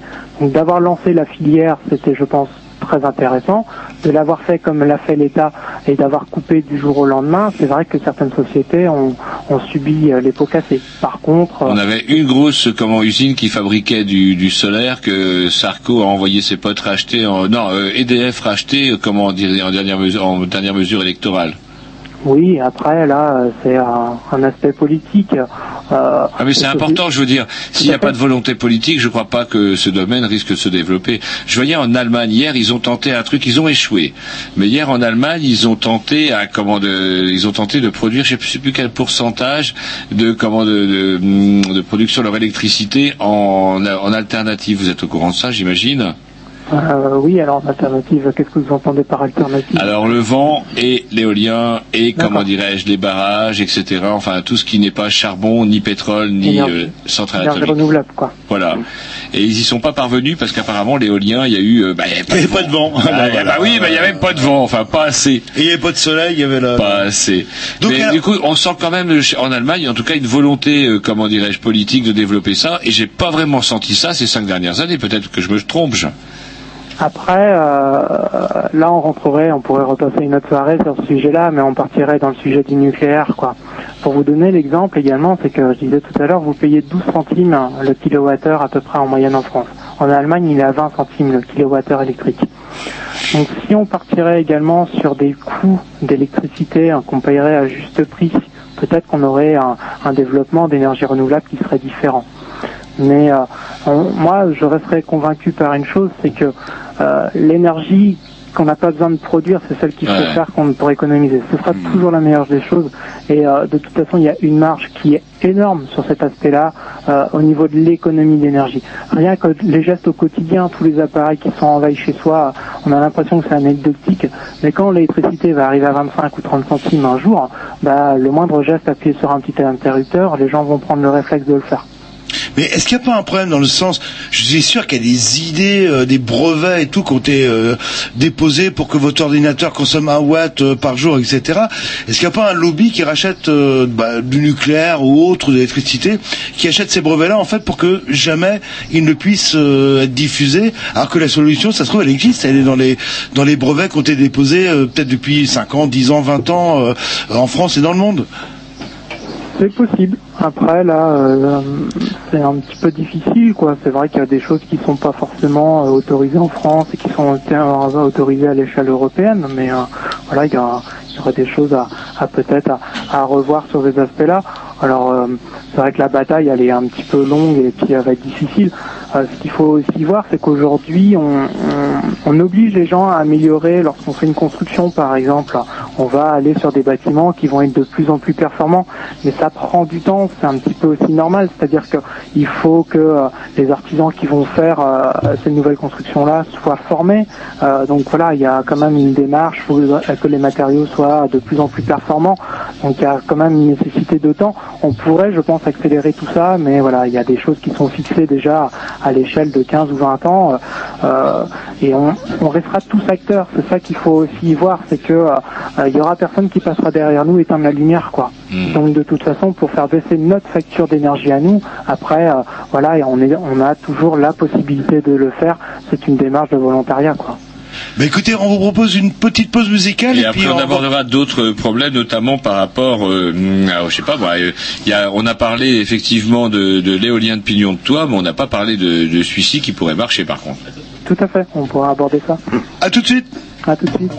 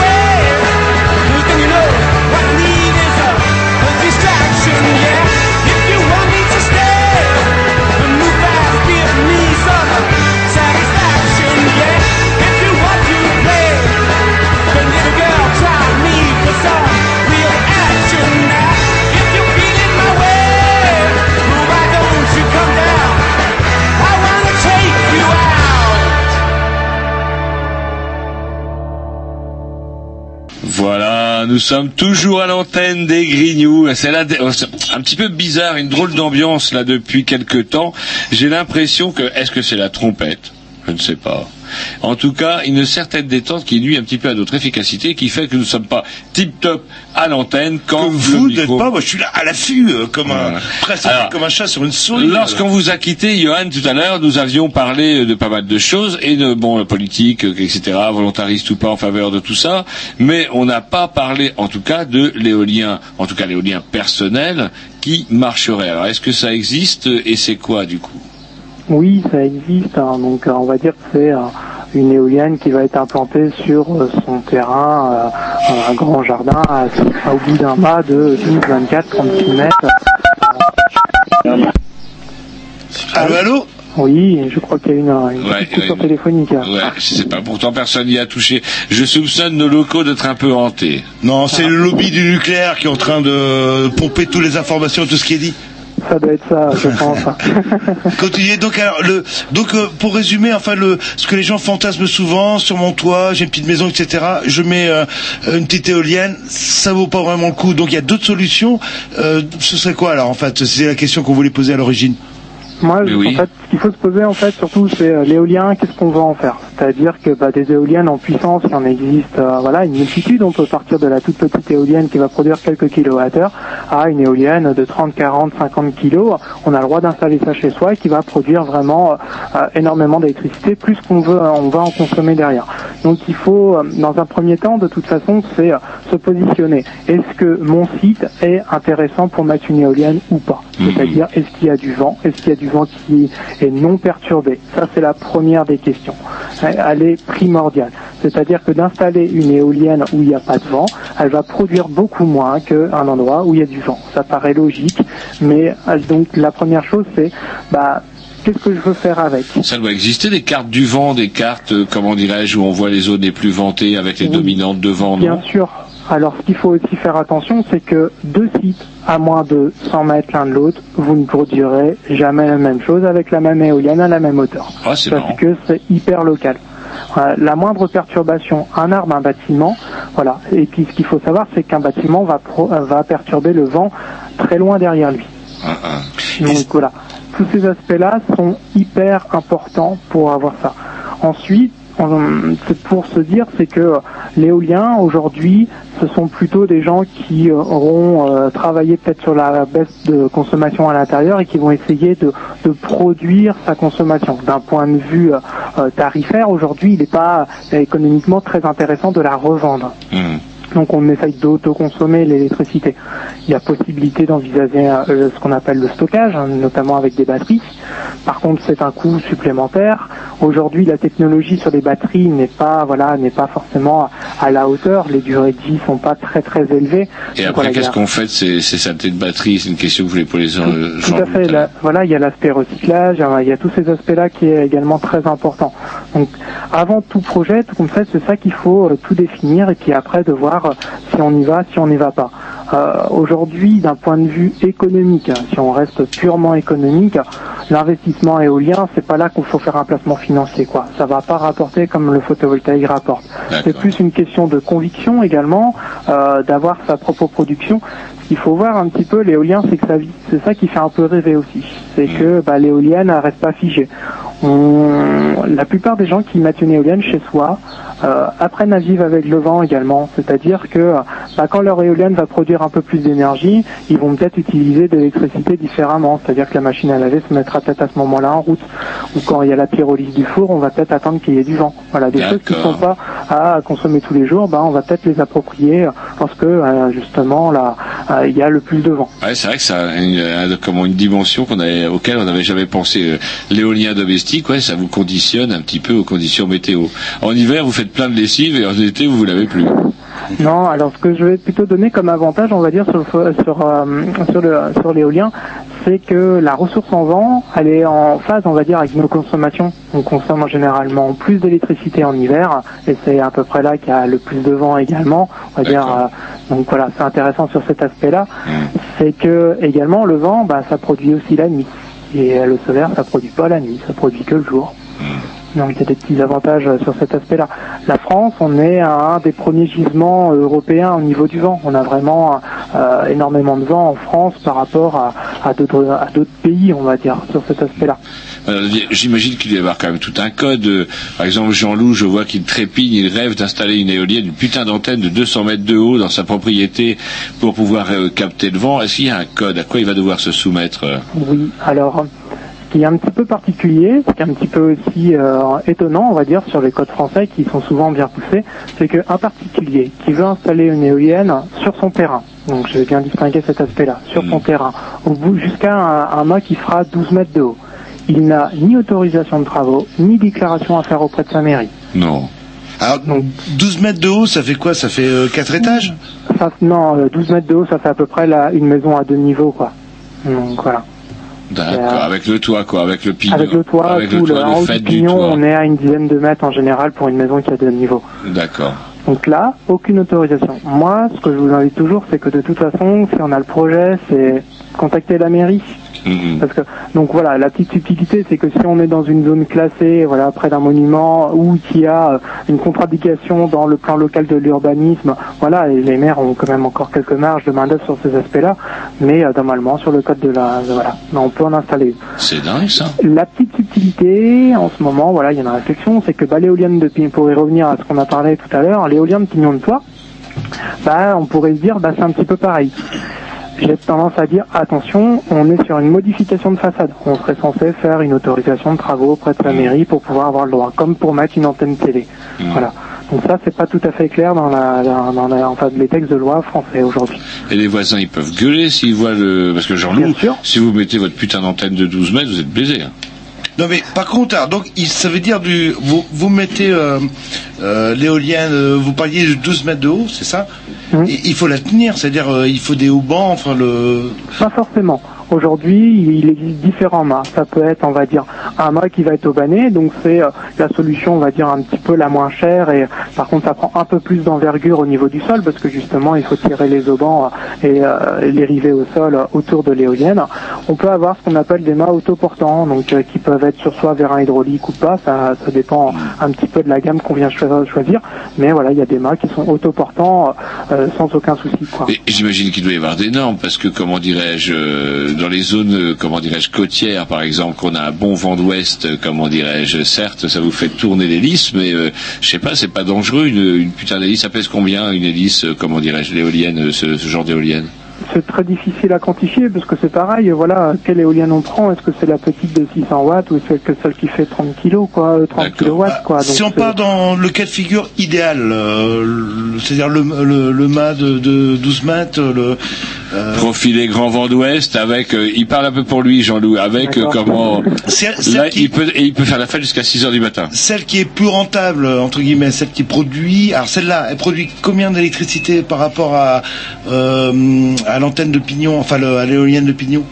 Alors je vais pour euh, généraliser un petit peu, je vais parler en nombre d'heures équivalentes à plein régime en de fonctionnement par kilowatt installé. Une éolienne va produire entre l'équivalent de 1000 à 1500 heures euh, comme si elle tournait tout le temps à plein régime parce que l'éolienne va tourner un petit peu tout le temps, il va avoir du vent euh, pas tous les jours mais quasiment Elle- donc elle va produire un petit peu mais elle n'est pas dans sa production optimale. Donc ça veut dire que pour une éolienne d'un kilo, on va produire 1000 à 2000 kWh. Pour une éolienne de 2, on va produire 2 à 4000 kWh. Voilà ce qu'on peut espérer. La petite chose aussi qu'il faut voir, c'est que euh, bah, il est vraiment intéressant c'est de faire une étude de vent avant, parce qu'on parlait tout à l'heure de cartes. Euh, les cartes, c'est euh, vraiment très généraliste et on peut rien y tirer tout comme fait pour l'aspect vraiment local. Parce que je, quand je dis local, c'est vraiment l'endroit où on voudrait mettre l'éolienne. Ça va jusqu'à Demander, il faudrait demander aux vieux, faire parler les vieux du coin. Ça changera pas grand chose, parce que vous, euh, leur mettant des orties sous les pieds. Ils peuvent dire d'où vient le vent. Oui, ils peuvent dire, mais après, euh, au-delà de voir euh, d'où il vient, il vient pas tout le temps du même côté, il vient pas de la même vitesse. euh, et puis le vent que vous, vous ressentez à 1 ou 2 mètres de hauteur, c'est pas tout à fait le même qu'il y a 12, quoi. D'accord. Donc voilà, je pense que la, première chose à faire, voilà, une fois qu'on se décide, c'est de partir sur une étude de vent. Euh, voilà, ça, a un coût au départ, mais ça permet en fait de pas se tromper dans ce projet. Ça permet de voir un petit peu quelle est euh, euh, la production possible sur son site, quelle serait peut-être l'éolienne la, la plus propice, parce qu'on pourrait avoir des éoliennes tout comme ça qui vont produire marées avec très peu de vent, d'autres qui vont démarrer avec beaucoup de vent mais produire peut-être plus d'énergie derrière. Voilà, il faut aussi déterminer un petit peu ça en, en ayant euh, une image de son site euh, pour voir quelle éolienne on choisit également. Ah, une question terre à terre, euh, ça coûte combien en fait? Alors c'est assez variable, c'est pareil, c'est euh, euh, qu'est-ce qu'on achète, qu'est-ce qu'on fait. euh, donc euh, pour avoir une généralité euh, un petit peu rapide, euh, par exemple l'éolienne qu'on peut dire de, de, de pignon de toit. Aujourd'hui, elle est vendue euh, 6 euh, 7 000 euros à peu près. On peut arriver sur des projets à plus de 100 000 euros chez, chez le particulier lorsqu'on arrive à, à des comment dire à des euh, 30 kg de puissance en kilowatts. Et là, c'est rentable. Là. C'est rentable. Alors, euh, Enfin, c'est rentable dans le sens où ça vous, ça vous coûte pas d'argent. Euh, c'est difficile à, à- à dire cette, info, à cette information-là. C'est toujours la même question. C'est euh, est-ce que le site, voilà, combien on va produire? Donc voilà, ça c'est une des premières questions qu'on peut euh, euh, résoudre au départ. Euh, et ensuite, c'est euh, comment on valorise l'électricité? C'est-à-dire que est-ce qu'on l'autoconsomme, est-ce qu'on en revend, euh, est-ce qu'on stocke Voilà, Une- tout ça va déterminer un petit peu la rentabilité. Mais en général, il est plus facile, on va dire, de euh, l'investissement est plus lourd, plus c'est plus c'est gros en puissance. hein. Par contre, en général, bah, on va produire beaucoup plus d'énergie avec une éolienne qui a une puissance plus importante. Donc le retour sur investissement se fait souvent un petit peu plus rapidement sur les plus grosses éoliennes que euh, les petites. Quoi. Donc plus on est riche, plus on veut faire des économies. C'est pas forcément ça. euh, non, je pense pas que voilà, la richesse n'a rien à voir avec la production d'énergie. A vraiment la question de conviction. Hum, Pour revenir juste, hein, voilà, il y a une phrase que euh, je trouve toujours euh, assez rigolote à redonner. Euh, J'avais en fait rencontré une personne qui possédait une éolienne chez euh, chez, euh, chez eux, et du coup, euh, donc le monsieur qui était un passionné de, de l'éolienne n'avait pas pu me recevoir, et donc c'était Madame qui me recevait. Et elle m'a donné comme phrase, c'est euh, mon mari, certains maris veulent une, une Mercedes, le mien voulait une éolienne. Et je trouve que euh, la garder, c'est, euh, c'est- enfin voilà, c'est vraiment intéressant comme comme phrase et euh, ça donne vraiment toutes les images qu'on peut euh, qu'on peut avoir derrière et euh, que le petit éolien il fait rêver quoi. C'est bien résumé, je pense. On va, on va s'écouter un petit dix et après j'aimerais bien savoir un petit peu comment, euh, bah, qu'est-ce que c'est euh, l'éolien euh, personnel en France, ça représente quoi? Est-ce que c'est quelque chose qui se potentiel, développe, euh, euh, etc. Ça, ça vous embête pas Vous avez encore cinq minutes? Oui, il n'y a pas de souci. À tout de suite. À tout à l'heure.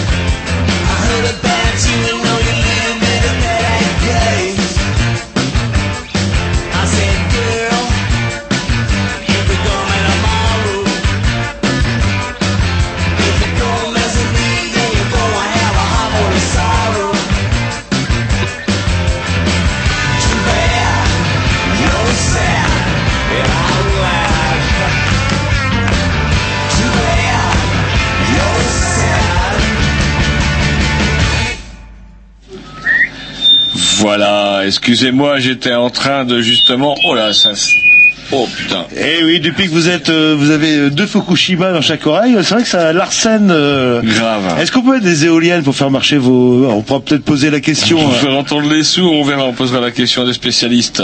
Par contre, moi, ce sur quoi j'aimerais bien qu'on revienne, c'est que ben, euh, si vous, comment, euh, vous avez parlé avec, euh, comment dirais-je, moult détails de, de, de votre métier, de comment, de, de tout ce qui se passe autour, et donc du coup, ça représente quoi euh, l'éolien euh, personnel chez en France Quel ouais le, le potentiel? Est-ce qu'il y a un réel Bah, potentiel? pas, pas- Je parle pas du potentiel aujourd'hui. Ça représente quoi?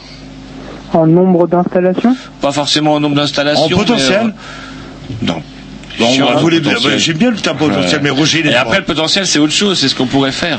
Oui, voilà, c'est en, distinguer peut-être ces deux Ouais, choses-là. euh, en nombre d'installations, on est euh, sur des choses, voilà. Alors, je fais abstraction euh, de l'éolien de pignon de toit, voilà, qui va Mhm. être inquantifiable et parce qu'on va pas savoir où ça, où il y en a exactement. Voilà, on, on est sur euh, des chiffres assez petits. euh, on va être euh, 5-10 000 éoliennes euh, particulières euh, sur l'échelle nationale. Mhm. Voilà, c'est peut-être le maximum qu'on, qu'on- qui sont recensés aujourd'hui. Dans Euh, les autres pays, c'est plus. Dans les, chez nos voisins ou quoi? Ça dépend, euh, voilà, ça dépend totalement euh, cet aspect-là.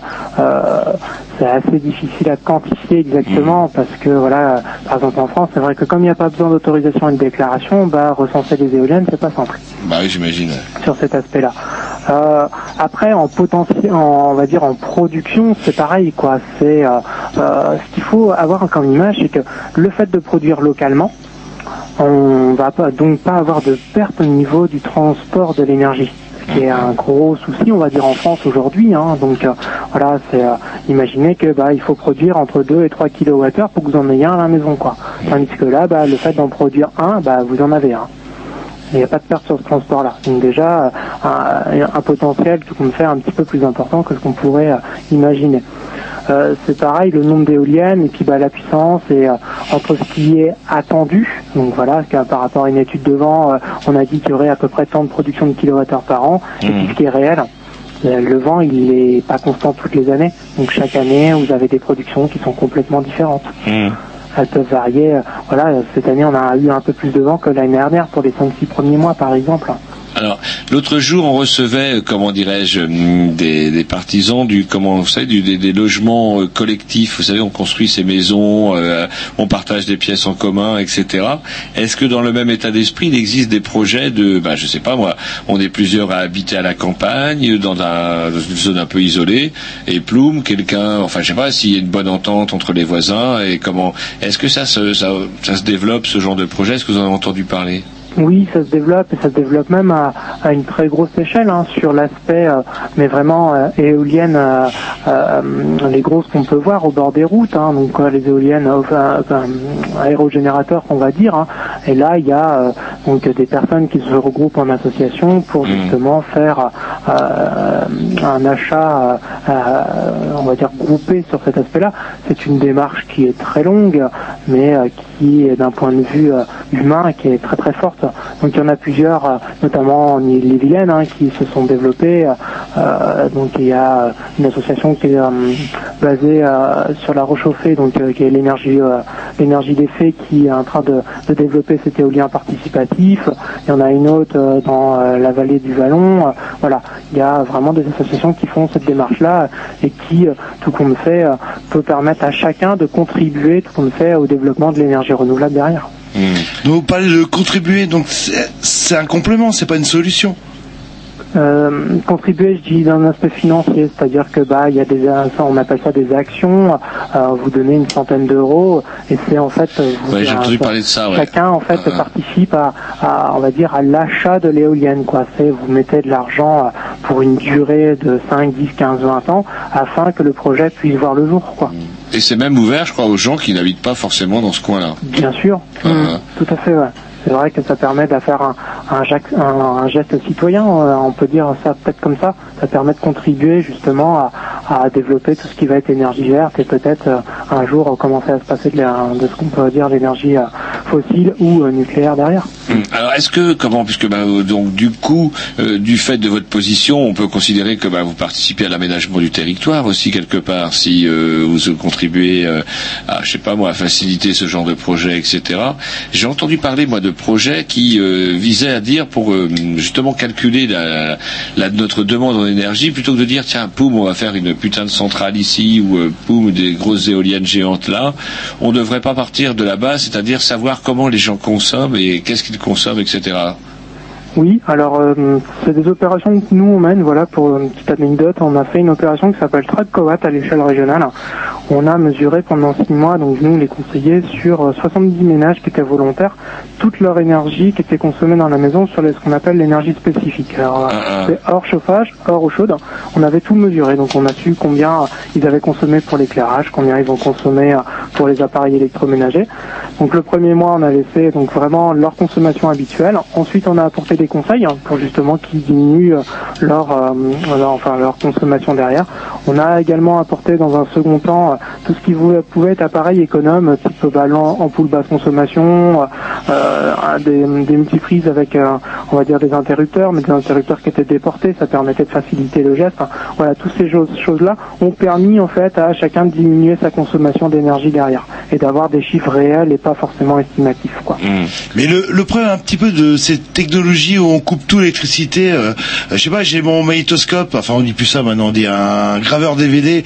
Euh, le fait, simple fait que je coupe l'électricité, bah il faut que je reprogramme l'heure, il faut que je reprogramme la date.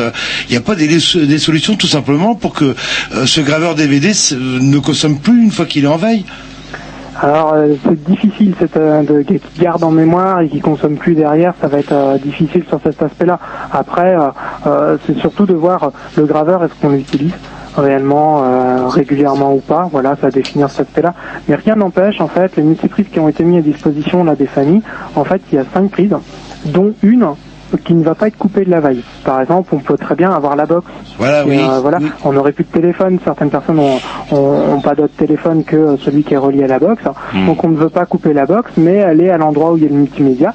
Donc elle va être branchée dessus. Quand on va venir couper les appareils en veille, ça va être tout le reste. Ça va être l'imprimante, l'ordinateur, euh, je sais pas qu'est-ce qu'il peut avoir les enceintes, des choses comme ça qui peuvent être à côté.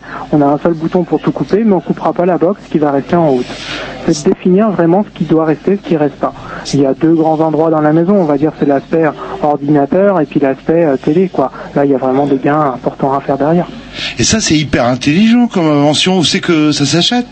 Oui, ça, bah, nous on les a euh, donc commandés sur internet et euh, voilà, on les a euh, et après c'est- qu'une question d'installation électrique, hein, on peut ré- le réaliser chez soi euh, même sans ce matériel-là. Mais c'est vrai que d'avoir aussi l'interrupteur déporté facilite vraiment le geste, ça évite d'aller, on va dire, sous le bureau chercher Ouais, et l'interrupteur. couper tout, et à chaque fois après quand on rallume les trucs un par un, c'est ce qui m'arrive à chaque fois, je gueule parce qu'à chaque fois, merde, c'est débranché et ploum ploum, c'est Voilà. chiant. Et c'est vrai que bah, là, l'interrupteur, quand il est déporté, on peut le mettre sur le bureau et puis tout compte fait, on a le réflexe de s'il est lumineux tant qu'il est allumé. Voilà, c'est- Donc on trouve ça sur internet, mais pas en magasin. Il y a quelque chose qui, qui cloche, Alors, je trouve. en magasin, en cherchant un peu, je pense qu'il y a possibilité, mais c'est vrai que dans les magasins de bricolage, on l'a pas forcément trouvé. ouais. C'est un peu ballot parce que c'est comme s'ils avaient intérêt à ce qu'on consomme du jus quelque part. c'est tout à fait ce qu'on pourrait penser. Ouais. Parce que là, euh, vous venez Si on avait l'esprit mal tourné uniquement. de, de résoudre le problème de mon graveur DVD où je suis pas obligé systématiquement de rentrer la date, l'heure, euh, le, euh, euh, quand je vais enregistrer. C'est pas bête. Une petite pause musicale et puis après on va conclure parce que ça fait un moment qu'on est avec vous et on a encore quelques questions à vous poser. À tout de suite. À tout de suite.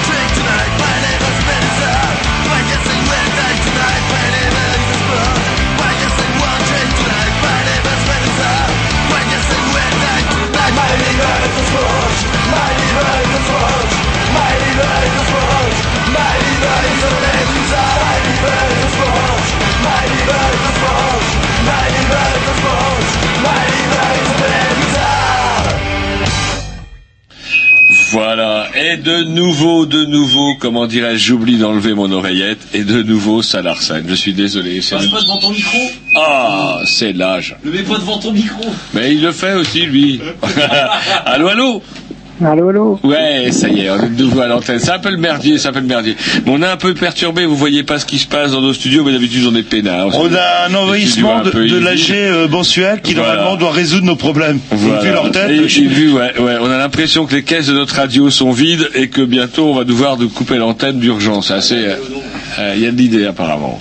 Donc du coup, nous on aimerait bien faire un petit récapitulatif un peu de tout ça, c'est-à-dire que on aimerait bien revenir un peu donc euh, euh, donc vous vous travaillez pour le, le- pays de Fougères, c'est ça? Est-ce qu'on peut re- redéfinir un peu votre mission du coup? Oui, alors moi je suis ce qu'on appelle les conseillers espace info énergie. Donc voilà, c'est de garder à l'idée, c'est un service, euh, pour faire simple, qui est un service public, gratuit, neutre et objectif, afin de répondre, on va dire, aux particuliers sur toutes les questions euh, énergie, maîtrise de l'énergie, énergie renouvelable, aussi bien dans un, on peut accompagner justement euh, les gens lorsqu'il y a un projet de construction. Et l'idée, c'est d'être en amont du projet, c'est même au choix du terrain, il est important parce que ce qui va déterminer un peu l'orientation de la maison derrière. Que quand on a un projet de rénovation, bah, tout on peut se poser la question par où je commence, qu'est-ce que je dois faire, quel est le meilleur moyen de chauffage pour moi, voilà. Donc on est vraiment là pour accompagner les gens et euh, pour leur dire euh, bah, euh, d'une façon neutre vraiment la, la vérité, on va dire. C'est ça qui est peut-être important et qu'on peut chercher également lorsqu'on se pose ces questions-là. Donc le danger à éviter, c'est-à-dire euh, je me fais démarcher, euh, oh j'ai une solution pour vous, etc. C'est-à-dire a un professionnel euh, euh, agréé ou pas, faut s'en méfier en fait. Il faut d'abord passer par des gens qui sont compétents, tout simplement pour savoir si l'installation, sans parler de rentabilité, mais viable ou pas. Oui, alors déjà quand on se fait démarcher, voilà, petite précaution, hein, c'est toujours, voilà, il vient nous vendre quelque chose, le commerciaux, c'est son métier d'être commerciaux, donc est-ce que ce qu'il nous raconte est vrai? Voilà, et est-ce que, et puis bah, c'est pareil, quoi, toujours faire trois devis, c'est un, c'est un réflexe à avoir pour un peu Trois devis. Moi, j'invite toujours les gens pour quand euh, tout ce qu'on fait à plus de 1000 euros, faites trois devis. Vous allez voir, il y a des comparaisons à faire. Et puis c'est euh, euh, une grande partie de mon métier, c'est d'apprendre aux gens à lire leurs devis. Ah, c'est marrant parce que vous parlez de trois devis. Il y a donc tant de boîtes que ça qui travaillent dans, qui, qui fournissent ce genre de, de, de produits, de l'éolien?